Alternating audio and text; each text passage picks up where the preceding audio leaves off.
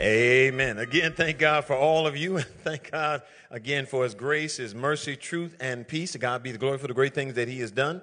And to all of you again, we say welcome to Midweek Push. Uh, it is the middle of the week. We thank God again for the food that he serves, for the inspiration, education, and illumination that he provides. And again, we are excited for all of you. Hey, let me again just quickly uh, thank all of our virtual listeners. excuse me, in Washington, Kansas, Mississippi, uh, Illinois, Chicago, uh, Pontiac, Detroit, uh, Portage, Ann Arbor, Battle Creek, Ypsilanti, uh, North and South Carolina, Florida, uh, California, uh, Nashville, Tennessee, again, Texas. to all of you that tune in, Midland based city, our in person listeners on the day again, we praise and thank God for all of you. God is good, and his mercy endure forever. So, hey, let me do this before we go a step further. Again, on behalf of myself and the First Lady, let me say again, I said it Sunday, but it bears repeating. Thank you, thank you, thank you for your outpouring of love, your cards, your support, whatever you have done.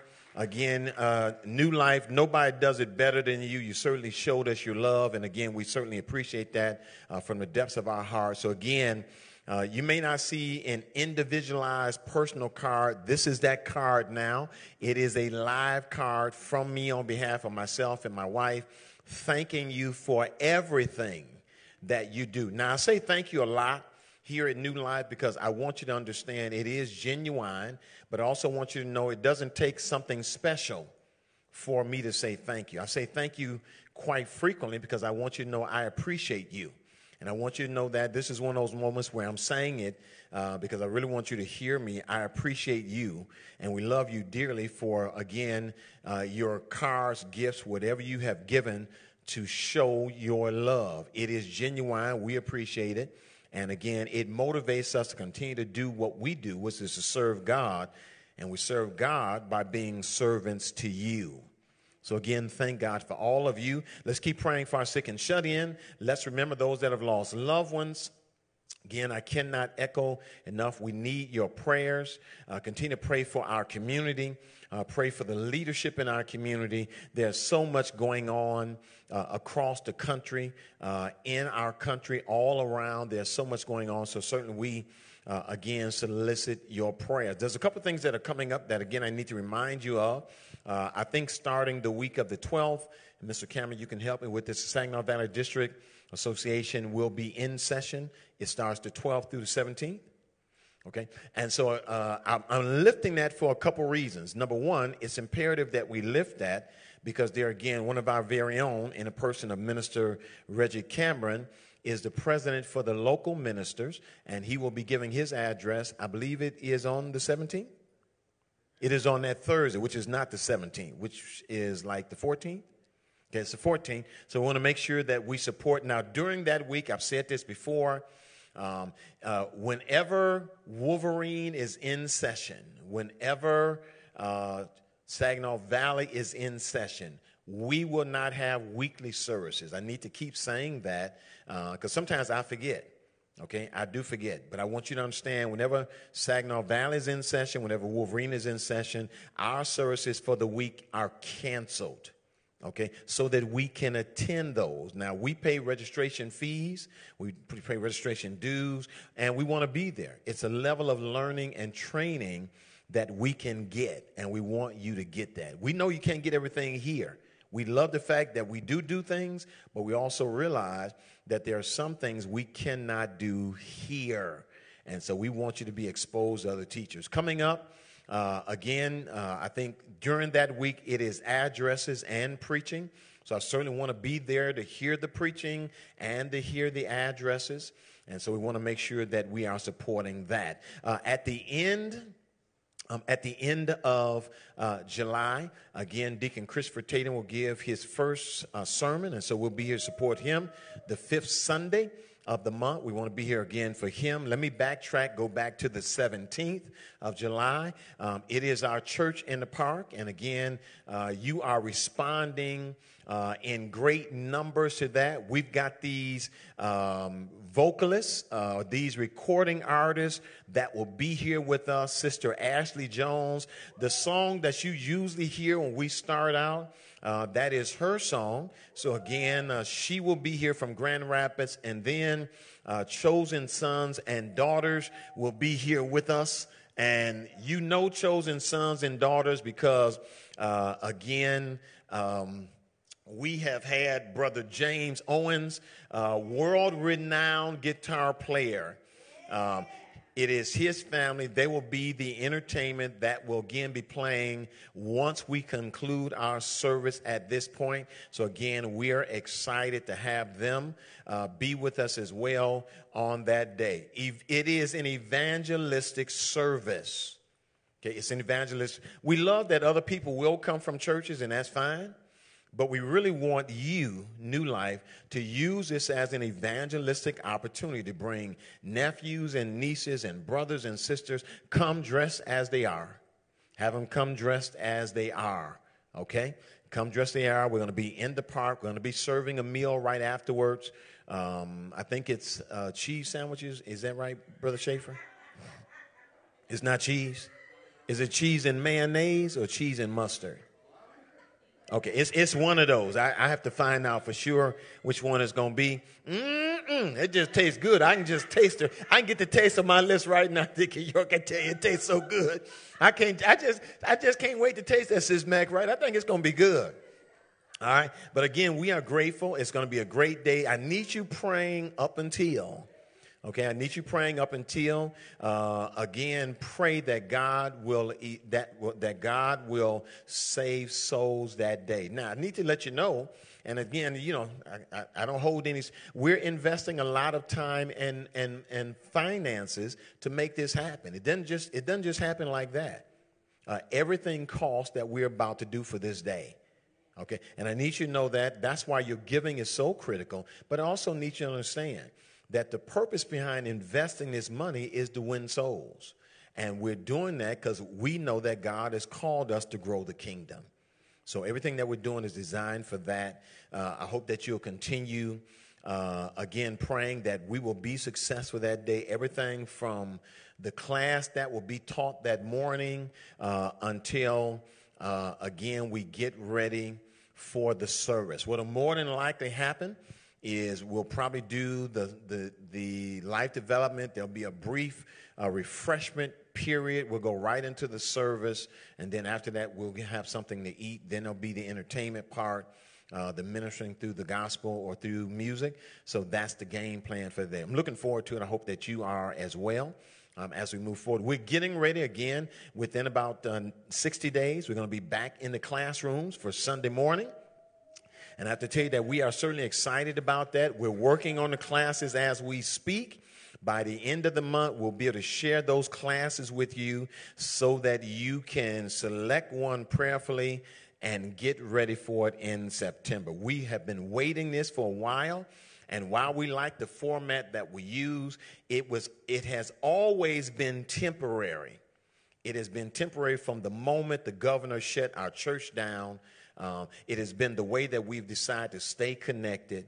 And so now we're ready to go back in the classroom full force. I'm looking forward to it. I hope that you as well. We've got some teachers that are ready to teach and do some awesome things. And I, I tell you right now, I'm looking forward to that. Okay. So those are some of the things that's happening uh, during the month of August. Uh, again, uh, we do have Mr. Maurice Ashley coming.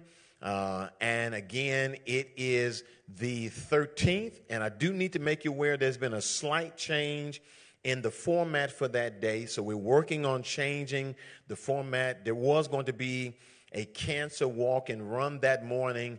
The city has said because they've got construction up and down the street that they will not allow people to walk or run. So that's been moved someplace else. So we've got to reconfigure the day but Mr. Maurice Ashley is coming, and he is going to do the chess, uh, chess exhibition.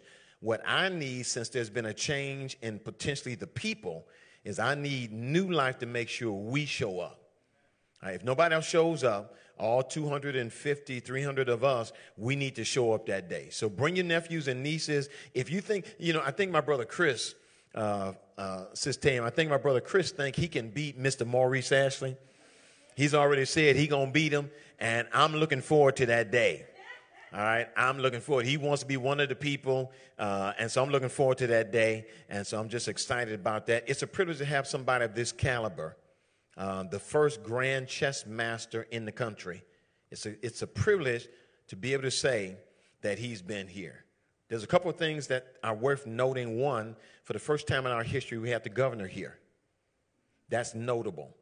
Second thing, for the first time in our history, uh, we have this grand chess master, all right, coming to new life. And so, again, these are some very notable things as part of our history that we will record because they are significant in terms of where we're going. Now, I want to throw this last thing out before we dive into this piece here. Uh, many of you are aware, I said this before and it bears repeating. I, I need to echo this. Um, you know, when President Biden uh, and those, the powers that be, gave out this money a year ago, uh, we did not know. We did. We did know. We knew how much we were getting. We got fifty-two million dollars in this city. Okay, um, the city has decided to keep twenty-six million of that and give us the other twenty-six million and you could apply for the money through various now the deadline to apply is already gone. I've been telling you about this all along so you didn't already miss a deadline. I'm not talking about that. What i am talking about is the thing that i said to you a year ago and i'll keep saying it. If you don't start attending the meetings if you don't start voicing concerns about how that money is being spent i said this and it bears repeating 10 years from now what you see on the east side will still look like the east side because we didn't do anything. So I'm asking you, uh, please, ma'am and sir, find out when the meetings are. Go to the meetings, listen to what's going on, ask questions. Okay? Ask questions because if you don't ask questions, that money will be spent on everything but the east side of Saginaw. So we've got to do something. Okay? Got to do something. Last thing I'll leave you with I need some brothers. I need about three brothers or three sisters or brothers and sisters who would be willing to take a couple of the young people in our church uh, and do a fishing thing on a Wednesday coming up in July. Um, and it's from I want to say three to about six thirty or seven. We won't go till six or seven because we'll be in Bible study. But I need three people who are willing to sign up for that as an adult who will be there with three or four of our young people. I need you to do that in the next week or two so we can get this stuff signed and go back to the state police. They can do whatever they need to do to clear us, and then we'll be ready to move from there. So if you want to do that, I need three adults. We're saying we need five young people, and that will be our group. Again, we'll be there with state troopers. We've got this relationship. I don't want to break that. I want us to strengthen it. Okay? All right. So, with all of that being said, at this point, again, I want to dive into this piece that we've been working on, talking about strengthening our faith, uh, stretching our faith so that we can be strengthened. And it's been a great, great series. I'm looking forward again to the next piece coming. And so, hopefully, today we'll try to bring some closure. If not, we will do so on, on Sunday.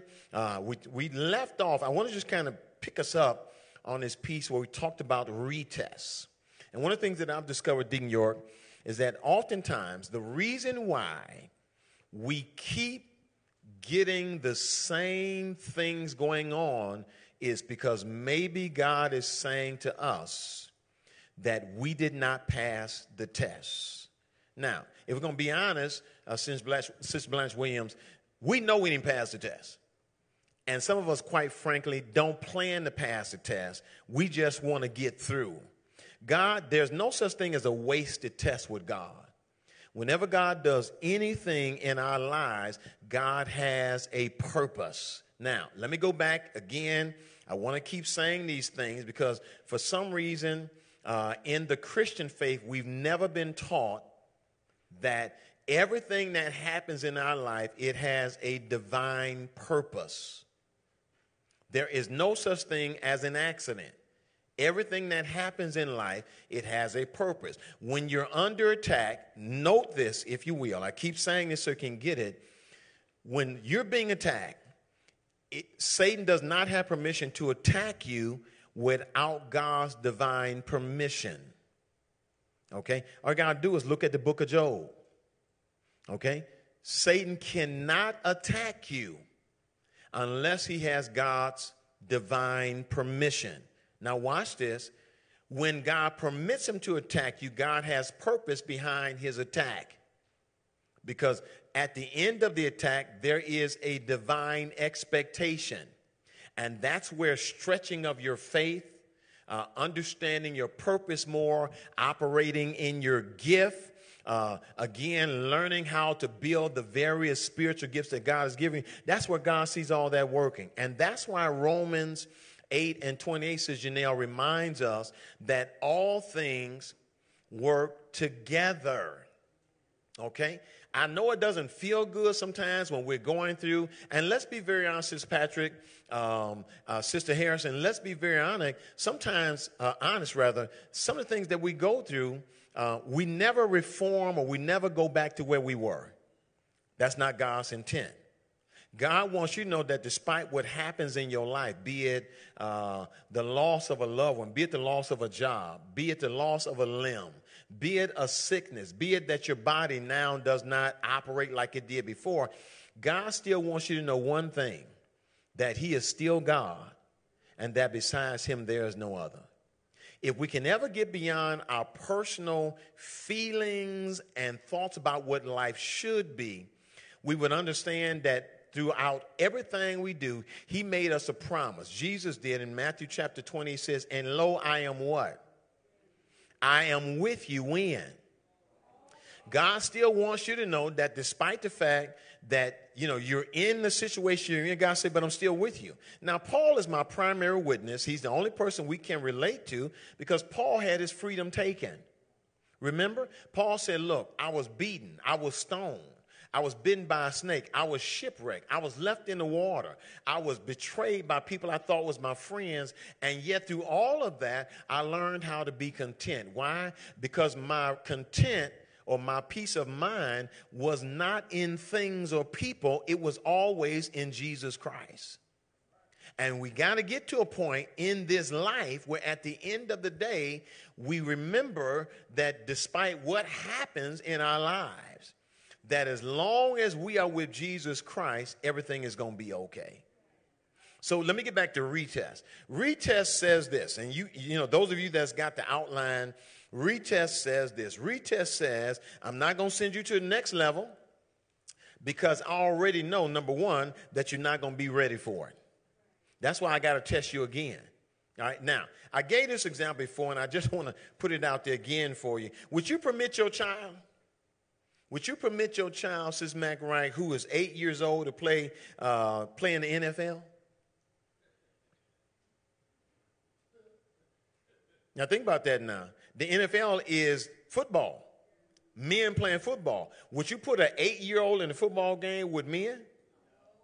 Okay, what about this? Would you permit your 16 year old who just passed the driver's test today to hop in your car and drive to California 24 hours after getting his license? I mean, for real.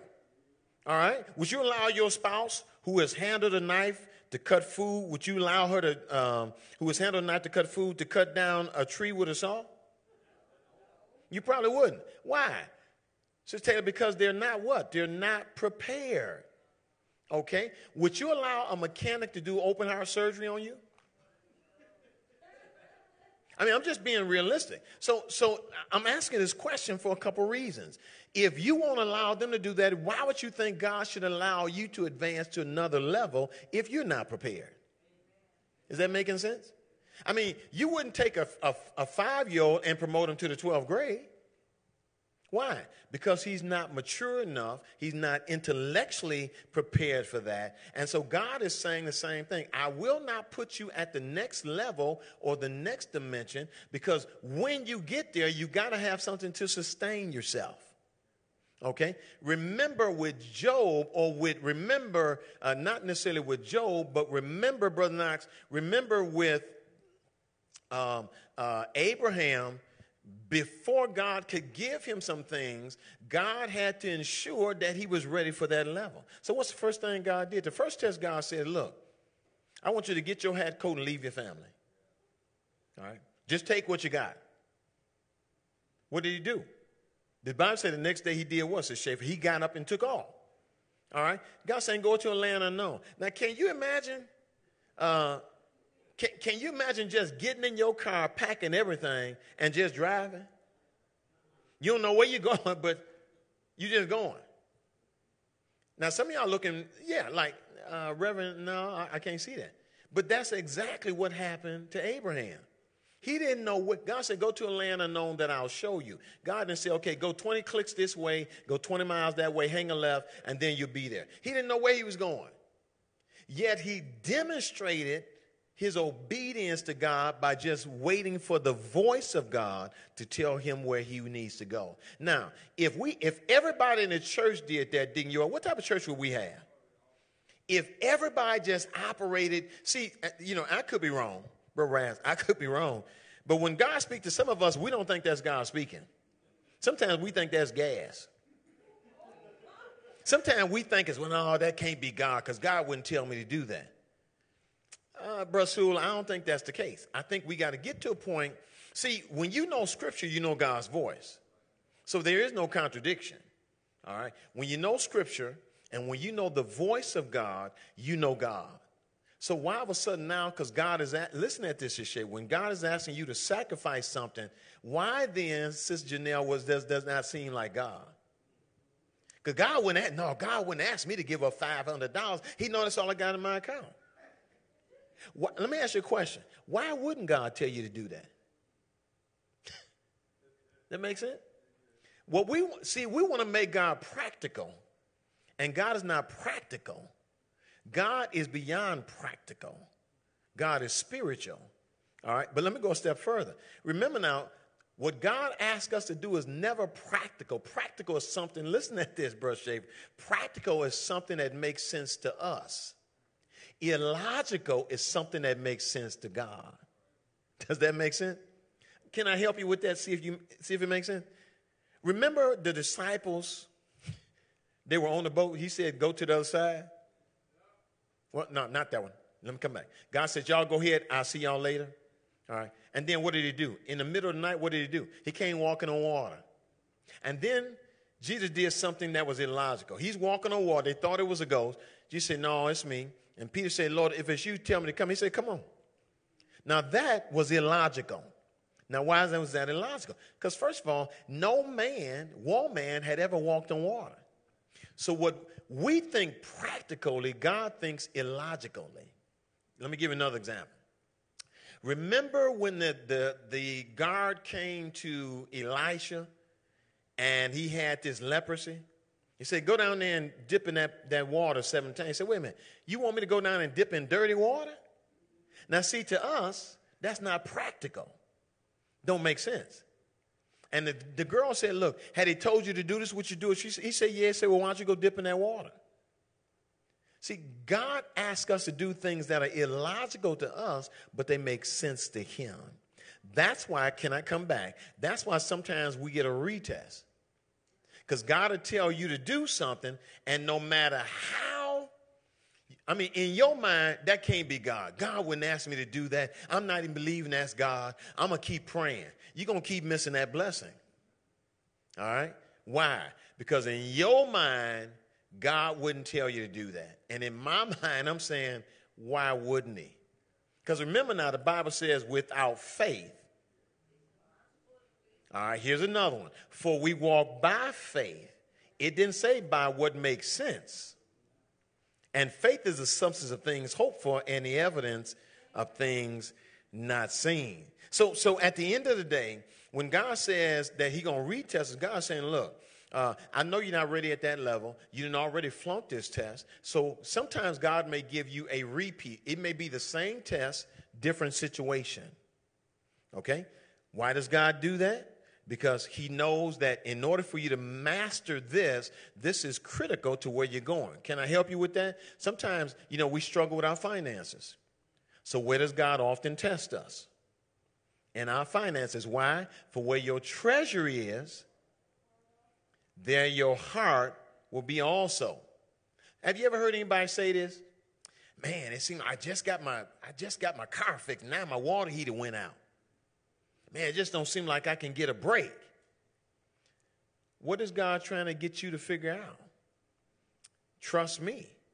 If I took care of that, all right. Now let me add let me add the the T word, the cuss word in there.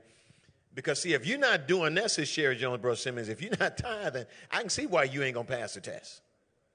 Because tithing tells God, I trust you no matter what. I mean, after all, whose money is it anyway?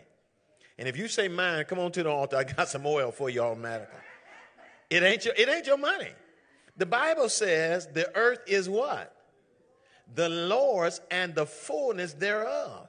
Everything you own, including your money, even the money that you be hiding, that you didn't forgot where you hid it at, that no sin money that you don't want nobody to know, you know that money? God said that money belonged to me. Okay, y'all got real quiet there.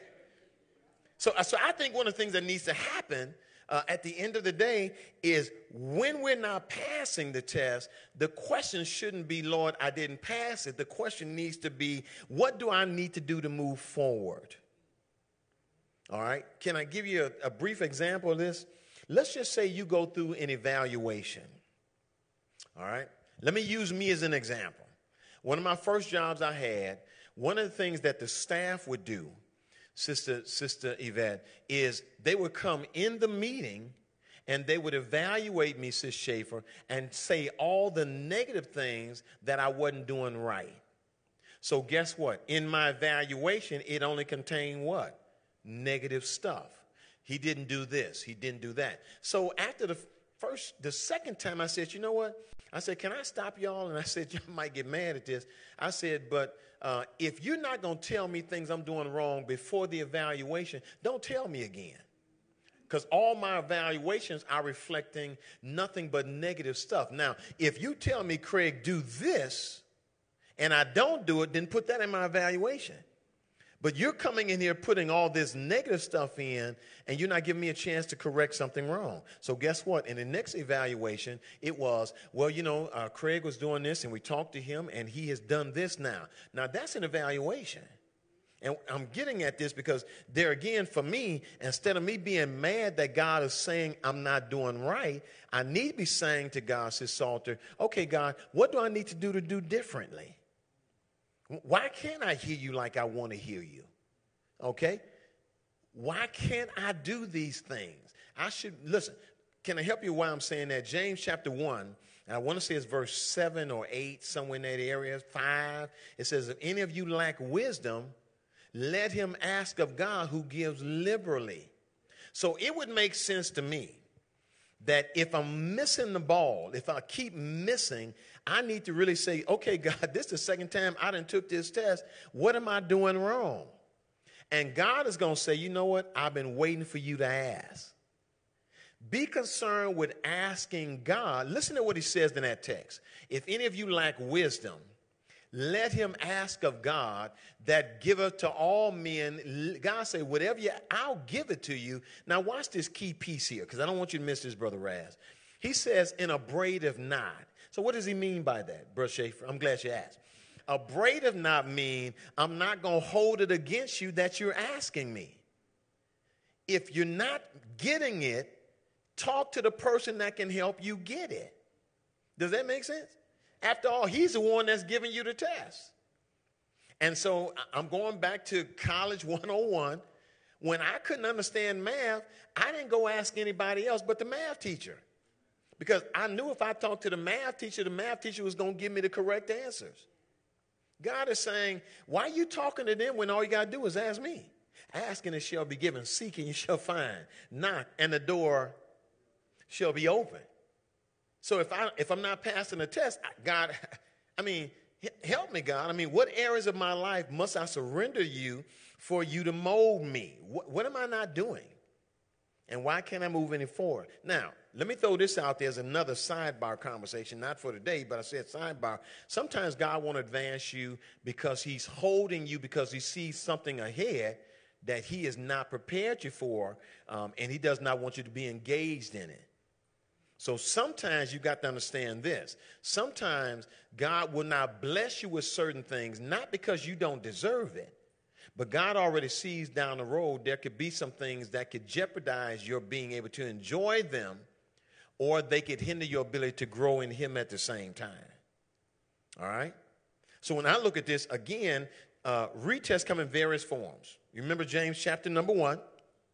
And since you're right there, Deacon, Deacon Roscoe, I think it's uh, verse 2, it says, Brethren, consider it all joy when you encounter various trials or temptations. See that?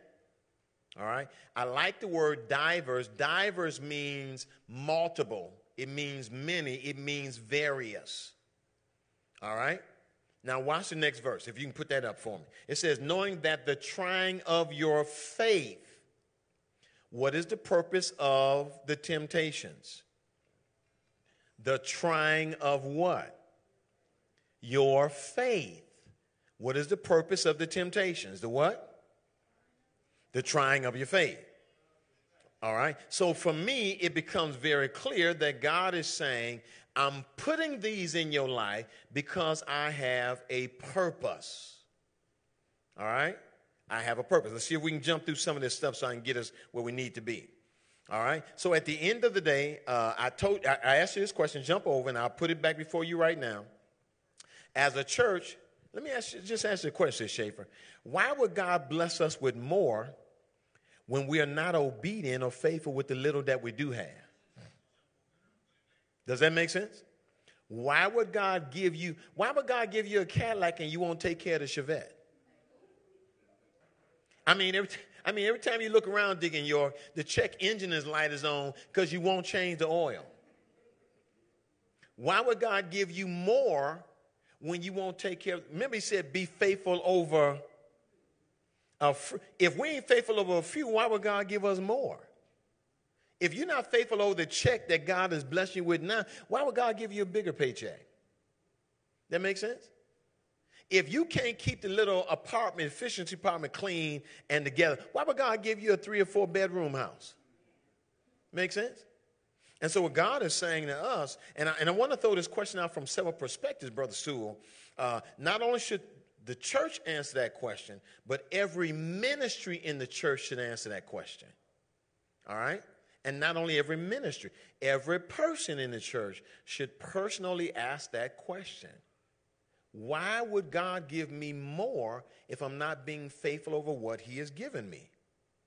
So for me, I become to God saying, okay, God, what do I need to do to move forward? Uh, what areas must I surrender?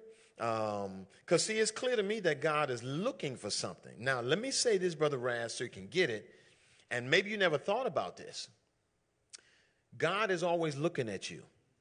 And every test, even when, he, when you take tests, he's looking at how you respond in the test. Now, watch this, says Blanche Williams. God is not only looking at you, but his word is being designed to watch you go through what you go through so that the word can match you as you go through what you're going through. That makes sense? Okay, let me see if I can help you now, says Redeemer. Um, God would not tell you, okay, let me use, let me use David as an example. Um, David had to fight Goliath. He had a situation where he was facing this insurmountable issue, right? So, in that instance, God would not send you that he turned water into wine because it does not fit your situation. He sends you a word that you can see that's applicable to your situation, that builds you as you go through your situation if that makes sense to you. All right. So for me, it's clear of a couple of things.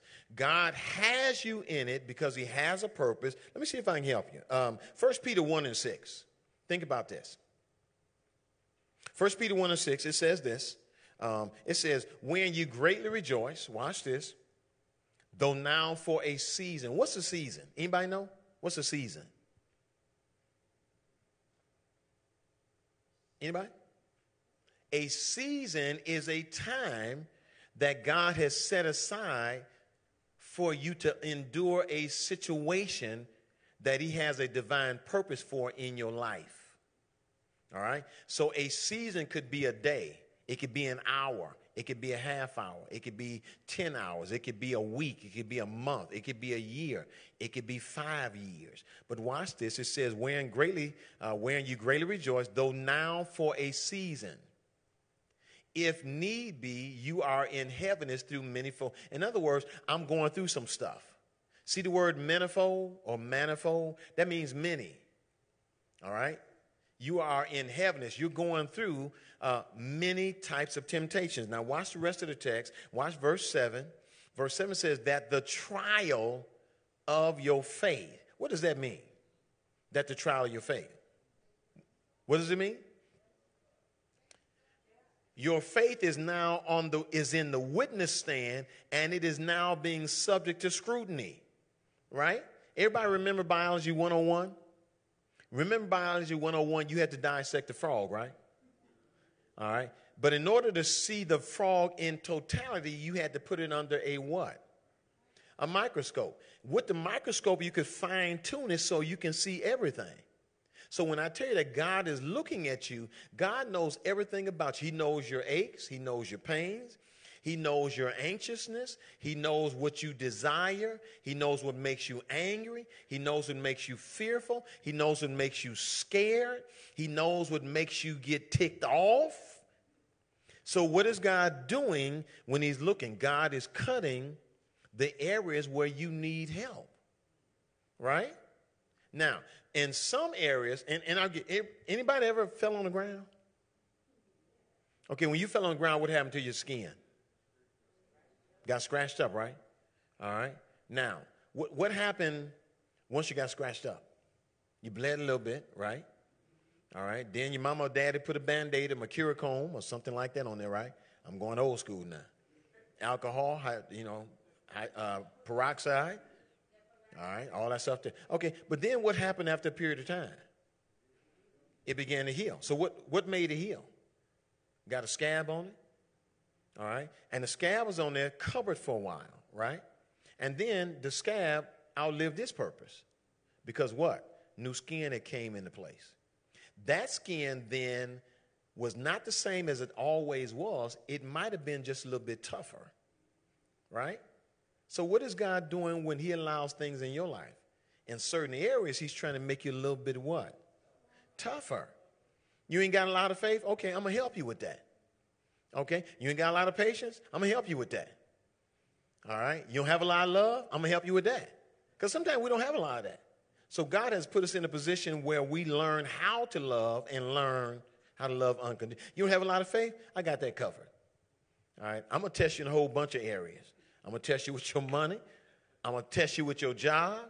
I might test you with your health. I may test you in your relationships because my ultimate goal is what? Is to strengthen it. That's what God wants at the end of the day. God has a purpose for everything that He brings in our life. We don't always see it that way because it hurts a lot of time, right? All right. So every time we are stretched, understand this our stretching is significant because it is part of God's plan. All right? Our stretching is significant because it is a part of God's plan. There's no such thing as God just stretching you because he ain't got nothing to do. All right? Mm, let me go over there and just create some friction in Craig's. He don't look like he doing nothing. He ain't had no trouble in about six months. Let me just go over there and make life miserable for him. That's not the purpose. The purpose is the stretching is connected to where God wants me to be. Make sense? I cannot, listen, I cannot go to the next grade if I could use school as an analogy. All right? How many of you got grandchildren? All right. Now, um, have they ever held your grandchildren back? No, you don't have to say nothing. But let me just ask you a question. When they're held back, why are they held back? Any child. They're not ready. What else? They might not be mature enough. Go ahead, keep going. Not listening? That's, that's right. Uh-huh, you're right. All right. So, what do you think God does to us? Does he not do the same thing? I know y'all don't want to hear that, but maybe God's saying you ain't mature enough. You're not spiritually mature enough. Now, you might be as fast as all get up and go, but spiritually, you ain't ready to handle where I'm about to take you. Make sense? So for me, everything that God does is a part of God's plan. Now, here's the thing that we got to see, Deacon York. When we fail to cooperate with God, meaning when we, we refuse to move beyond our comfort zone, because sometimes God wants to test us, but we ain't moving. I ain't bulging. I don't care what nobody say. I like where I am. I ain't doing nothing different. What's wrong with where I am now? It's not like I'm gonna do all that stuff anyway. Mm-mm. So let's understand this. When we refuse to obey God to change, you do need. I, am sorry. I need to cuss for a minute. I'm sorry, Deacon York. Forgive me. Yeah, forgive me. I, I just need to say it, Mr. Cameron. But you, you do know that when you refuse to cooperate with God, because God wants to stretch you, and God has already told you, Sister Janelle, He gonna stretch you. When you choose not to, okay, here the cuss word is. All right, I, am just going to say it. Y'all can just get ready to gasp. Oh, know when I say it, I just want y'all to gasp if I say. When you refuse to cooperate with God, it's called disobedience. All right? Says Watkins, it's called disobedience. And understand this now to fail to want to be stretched is first and foremost called disobedience. When you tell God I ain't, you're telling God I'm gonna be dis- I'm gonna be defiant to you. And defiance, you know, understand this now, because some people do this. Some people say, well, you know, I can see doing some of that, but I ain't gonna do all of it. Well, partial disobedience is still total disobedience. all right? Listen, uh, uh, just had this lady at our church at uh, the church I used to pastor, and uh, Mother Clay ended up being a hundred and something years old. 104 years old when she passed away. And she say, Reverend, I'm doing 100 because 99 and a half won't do. And she was serious about that, Miss Cameron. She said, I'm, I'm doing 100 because, and I'm telling you right now, you can be 99 cent so and so, but if that other one, you just 100% wrong. All right? So I'm saying to us, when you fuse, when you refuse to let God mold you, that's called the D word disobedient. And God has to meet, meet disobedience with a response. Well, let's talk practically for a minute, okay? One of the things that I've discovered happens when we're disobedient, number one, is because there is a hardening of our heart. I ain't doing nothing. I like the way I am.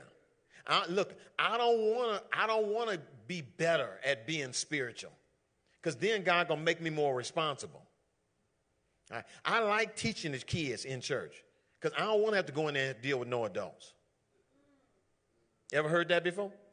I think I think I'm just gonna stay on the greeters ministry because you know I, I you know I, I don't think I want to do evangelism. I don't want to be going out there trying to knock on no doors.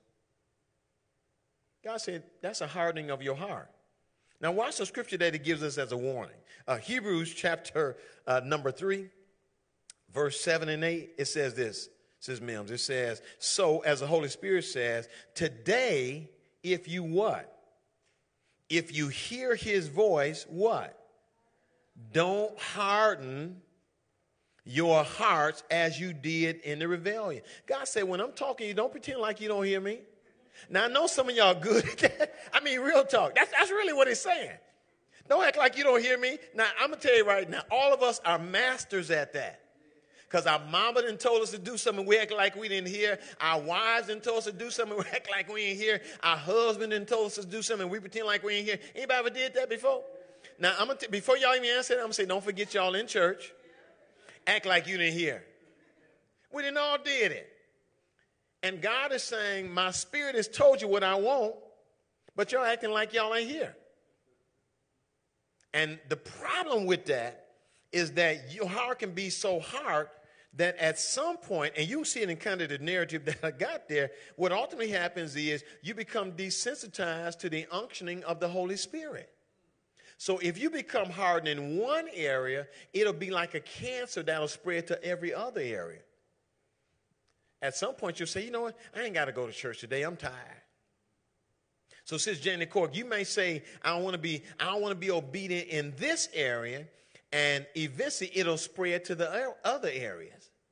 Well, you know, I, I you know, I, you know, I know the Lord said give, but you know, I, I, I got to go on vacation. I need a vacation.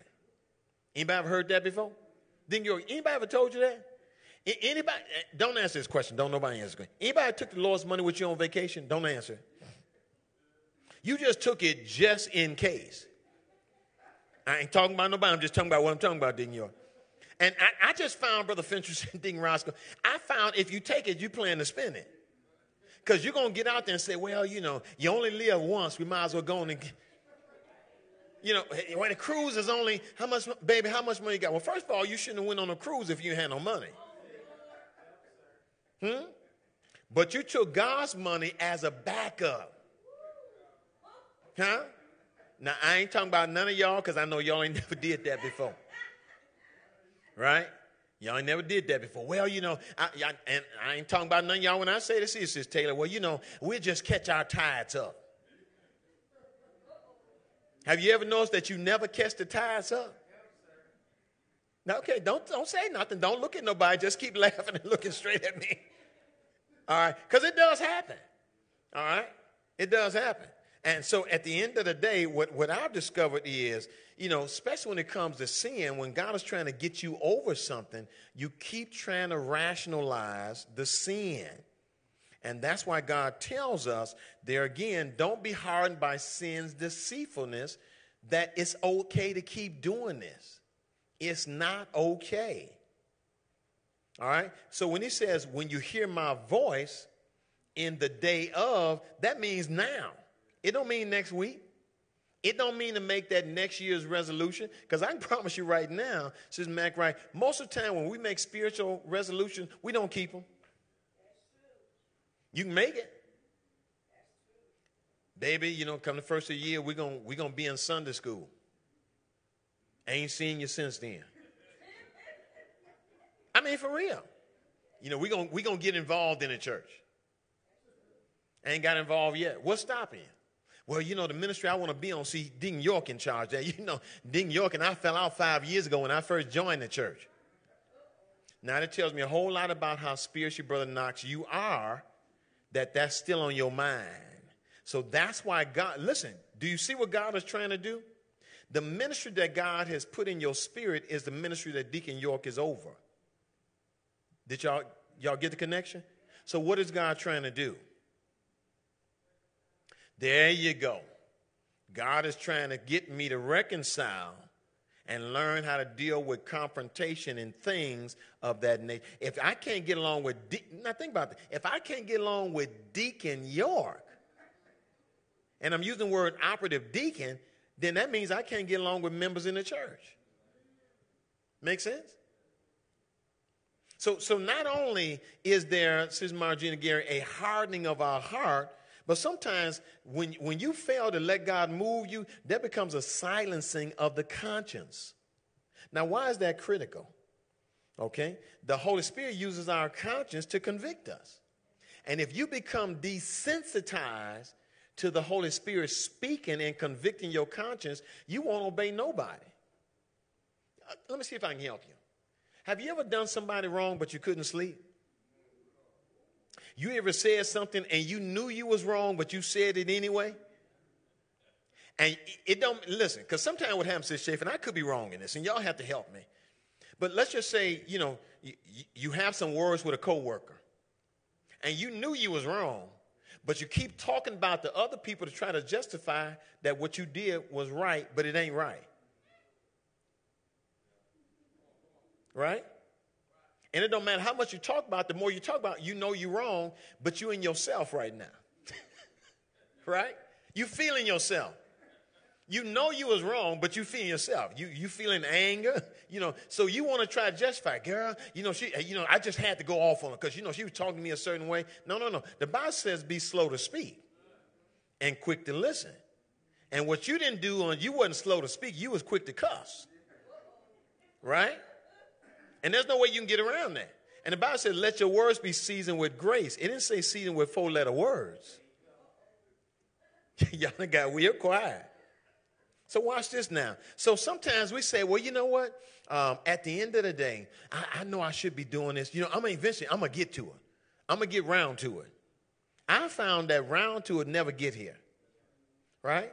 That's what you call a delay uh, in our obedience. And a delay in your obedience is total discipline. You saying, God, when I get ready, help me somebody. When I get ready, I do it. That makes sense, Brother Raz? When I get ready. It ain't about when you get ready. When the Lord say move, you should do what? I mean, think about this. Let's just do some math real quick. Says wafer. I mean, whose air you breathing? Whose legs are you using? Whose heart are you using? Whose half mind? I'm gonna say half because all of us ain't got our whole mind. all right. But whose mind you using? Whose mouth you using? Okay. So you mean everything about you belongs to God and you won't move when God tell you to move? I mean, I'm just asking some questions. And so for me, at the end of the day, understand this. And, and, and, and Sister Blanche, I could be wrong, but y'all can help me with this piece. Um, one of the things that I've discovered is when there's a silencing of our conscience, I don't have joy. I don't have peace. I don't have an inner peace. I mean, there's so much more that I can add to that. I can't sleep well. I can't function well. I can't focus well. Okay. I know right now, every time I get ready to talk to God, I got an issue. All right? Anybody ever been there before? You know there's an issue. It's like the pink elephant in the room. You know the elephant is in the room, but you keep trying to talk around it. Okay, let me give you a human analogy. It's like a husband and a wife, they got an issue. And, and rather than deal with the issue, they talk about everything else, but they still know they got to come back to the issue. That makes sense? Brother Schaefer, that makes sense? Of course, I know you and Sis Schaefer ain't never had no pink elephant in the room. So it ain't about y'all. Y'all ain't never had no pink elephant, so y'all cool, right? All right. Don't say nothing, Brother Schaefer, because I don't. Watch this now. And I think it's critical to understand now. I, I, like Paul. I put two narratives in the text for you, for you to see it. Uh, Acts 24 and 16, Acts 23 and 1. Paul said this, says, So I strive always to keep my conscience clear before God and man. What Paul was saying is, everything that God told me to do, when he told me to do it, I did it. Because I didn't want God to think that I was defying him by not doing it when God told me to do it. Now, let me help you with this. If your has your mama ever told you to do something and you didn't do it, did she ever come in there and hem you up? Hmm? Mm-hmm. Or when you think she's coming, you try to get up real fast like Y'all ever try to do that like you was about to do it? Like you tried to run and get that, br- that broom and try to brush? A broom, not brush, but broom, uh, you know, just sweep. Yeah, yeah, sweep. That's just like eating, like eating coffee and drinking toast, didn't you? all right, all right, that's just like that. All right, all right. But notice now, at the end of the day, when the Spirit cannot speak to you, you're void of the anointing. Don't miss this now. When the Spirit cannot speak to you, you're void of the anointing. Why? What did Jesus said he was going to give you before he left? He said, listen, I got to go back home, but I'm not going to leave you comfortless. Don't miss the word comfortless. Because without, when the Spirit goes silent, you become comfortless. Right? When you become desensitized, the Spirit say, okay, fine. I can see the Spirit doing this. Okay. Well, go ahead with your hard ass self. Since you don't want to take lesson from me. Since, since I'm supposed to direct your path. All right? Okay, fine. Do it your own way. He'll sit there with his arms folded until you've been whipped enough by life circumstances that you don't have to do nothing but surrender. Okay, God, I hear you. I'm sorry. Now, God still got to whoop you, Deacon York, because you ain't learned your lesson yet. And sometimes the whooping, if I could use that, is the circumstances of your decisions. Okay? God said, I need you to stop drinking. But you won't stop. All right? You keep drinking. So what happens? You get pulled over by the police. He catches you with a, DN, a DUI. Now you go to jail. All right? Now you're in jail for two days. Now you lost your job. All right? Now you lost your job, that means you're going to lose your car. sometimes God will allow the circumstances to be our teacher. Now, when you get out, what's the first? Lord, Lord, you know I ain't got no car. I told you to stop drinking. Sometimes we don't we don't connect those dots because we don't connect them. Sometimes God allows our decisions to yield the consequences because we wouldn't. What does Bible say? Trust in the Lord all your heart and lean what? But see, in this instance, I, I, I, I no, I, I, but you kept doing it. All right? So what happened? When you didn't think I was looking, y'all remember babies? Y'all know how babies are, you're telling, ah, ah, and babies get scared. All right? But the next time when they see you ain't looking, guess what they're going to do? They're going to reach up there on top of that thing like some kids have done, and this thing just topple right over on top of them. You can hear in there crying like, like Mount Kilimanjaro then fell on their head. You running there almost with a heart attack because the whole, the whole cabinet then fell on them because they tried to climb in them. Right? That's the lesson. And sometimes God has allowed that to happen to us. All right? So for me, at the end of the day, it becomes clear that sometimes God has to be silent for you to get the message I'm not happy with you. That makes sense? I'm not happy with you right now. And when God goes silent, you're in trouble. All right? Because it'd be like, okay, I'm trying to talk to, I, I can't talk to God right now because I know God ain't listening. He's listening, but he's not responding because he hears everything. Let me get this last one because it's time for us to quit. So, so Deacon York, when we won't let God mold us, stretch us, I told you, number one, that one of the things that he would do is there'd be a hardening of our heart. That's number one. That's one of the signs. Number two, we find that the Holy Spirit won't speak to us. But then number three, if you're not careful, then there will be God's turn to use his hand to whoop, I say whoop you, but God will discipline you. All right? When listen, uh, uh, God says, "Those whom I love, I chasten." And when you keep being defiant, God has to match that with the response. I told you when you go to class to be in class and sit down and be quiet. This is the third time the teacher didn't call me. I got to get off my job, come up there to the church. So I ain't coming up there to pay no patty cakes. I'm coming up there to take you in the bathroom and whoop your behind to help you understand that I mean business. All right?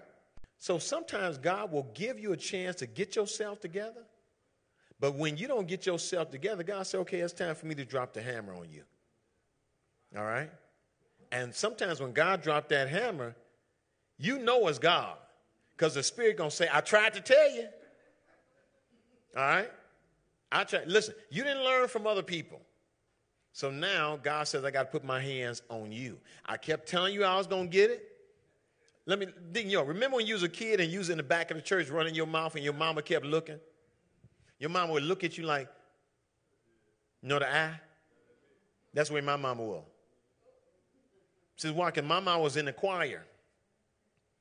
But I could feel her I could feel that laser of her eyes looking at me and Dale back there on the back row playing. We was playing thump each other fingers, and sometimes we thump each other, and all of a sudden, we knew we was in trouble. you talking about crying? Boy, we was boy, we tried them crocodile tears as, before we even got out to church. We was uh, uh, uh, because we knew what was to happen. All right, and sometimes we got grace. Sometimes we got mercy. Mercy means you getting it, but between the time we got out of church and we got home, she made her mind up she wasn't going to get us. But sometimes before we can even get in the car, she had already, before we can leave the church ground, she had already gone over to that willow tree and got that switch.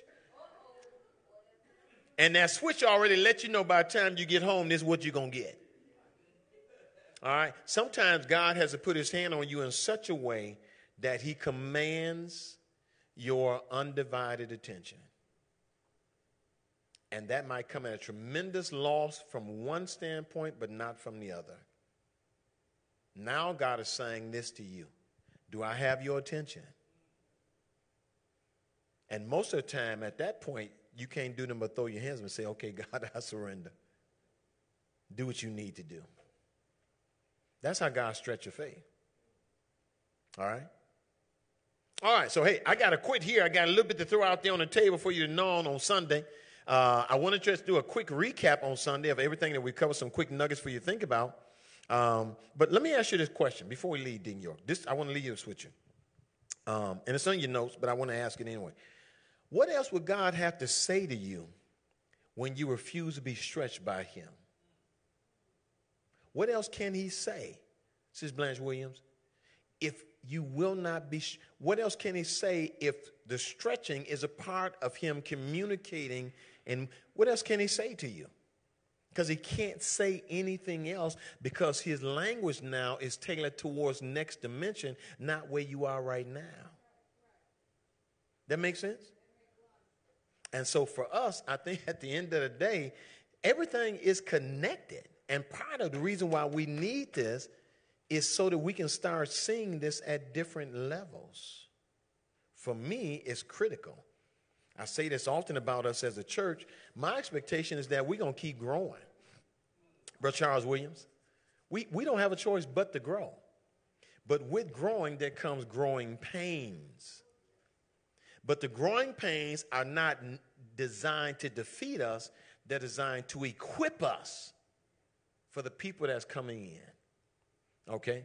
The people that's getting out of jail, the people that sold their bodies, people that are different colors, people that are rich, people that are poor, people that are misunderstood, people that have physical and mental challenges. This church is not supposed to be just full of one person.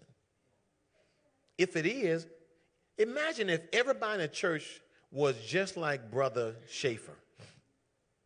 Now, I love Brother Schaefer. All right? I really do. But if everybody in the church is like Brother Schaefer, we'd be in trouble. I, I mean, for real. If everybody in the church was like Sister Tatum, we'd be in trouble. If everybody was in the church like Sister Janelle, we showing up be in trouble. Well, I'm sorry, Sister Janelle. I didn't mean to put show enough in. I didn't. I didn't for real. I mean, we'd be in trouble, Sister Janelle. I didn't mean to put show enough in there, but it just seemed like it fit. All right? But think about this. At the end of the day, says Pat Curran, at the end of the day, we have to ask ourselves the question, and I want to put this out there very candidly. When everybody in the church looks like everybody, we are already in trouble. Because the church is not supposed to look like everybody, it's supposed to look like Him. And to look like Him, we got to keep bringing people in, transforming them. All right? Hey, look forward to seeing you on Friday. Again, keep praying for, uh, again, our loved ones uh, that have lost loved ones, Sister Kernan, uh, again, Sister uh, Linda Stuckey, Brother Raz, uh, again, Sister Karen Thomas. I know those are the four that I can think of uh, right off the bat. Sister Ardella Rawls, that's the fifth one. And then in previous weeks, again, we've had other members that had loved ones that have been ill. Remember Brother Kenneth Ellis Mays? I think he's at home now. Again, so we pray for him. Sister. Sister Roscoe uh, had again some very uh, outpatient uh, situation. She's at home, so we're praying for her. Um, who's the other person that we're thinking about Deacon York? I'm drawing a blank right now. I told you about Brother Mays, Sister Roscoe. Can't think of the other person right now. But let's keep praying again. Uh, our prayer ministry, when do you guys meet again, Sister Blanche Williams? Saturday from 11 to 12 right here. The prayer ministry will be meeting. If you want to come to be a part of that, even have them pray for you, come be our guest. The building will be open. Again, uh, come be a part of that. We're looking forward to having you. Uh, I'm looking forward to seeing you on Friday. Come be our guest, all right? God willing, we'll see you then.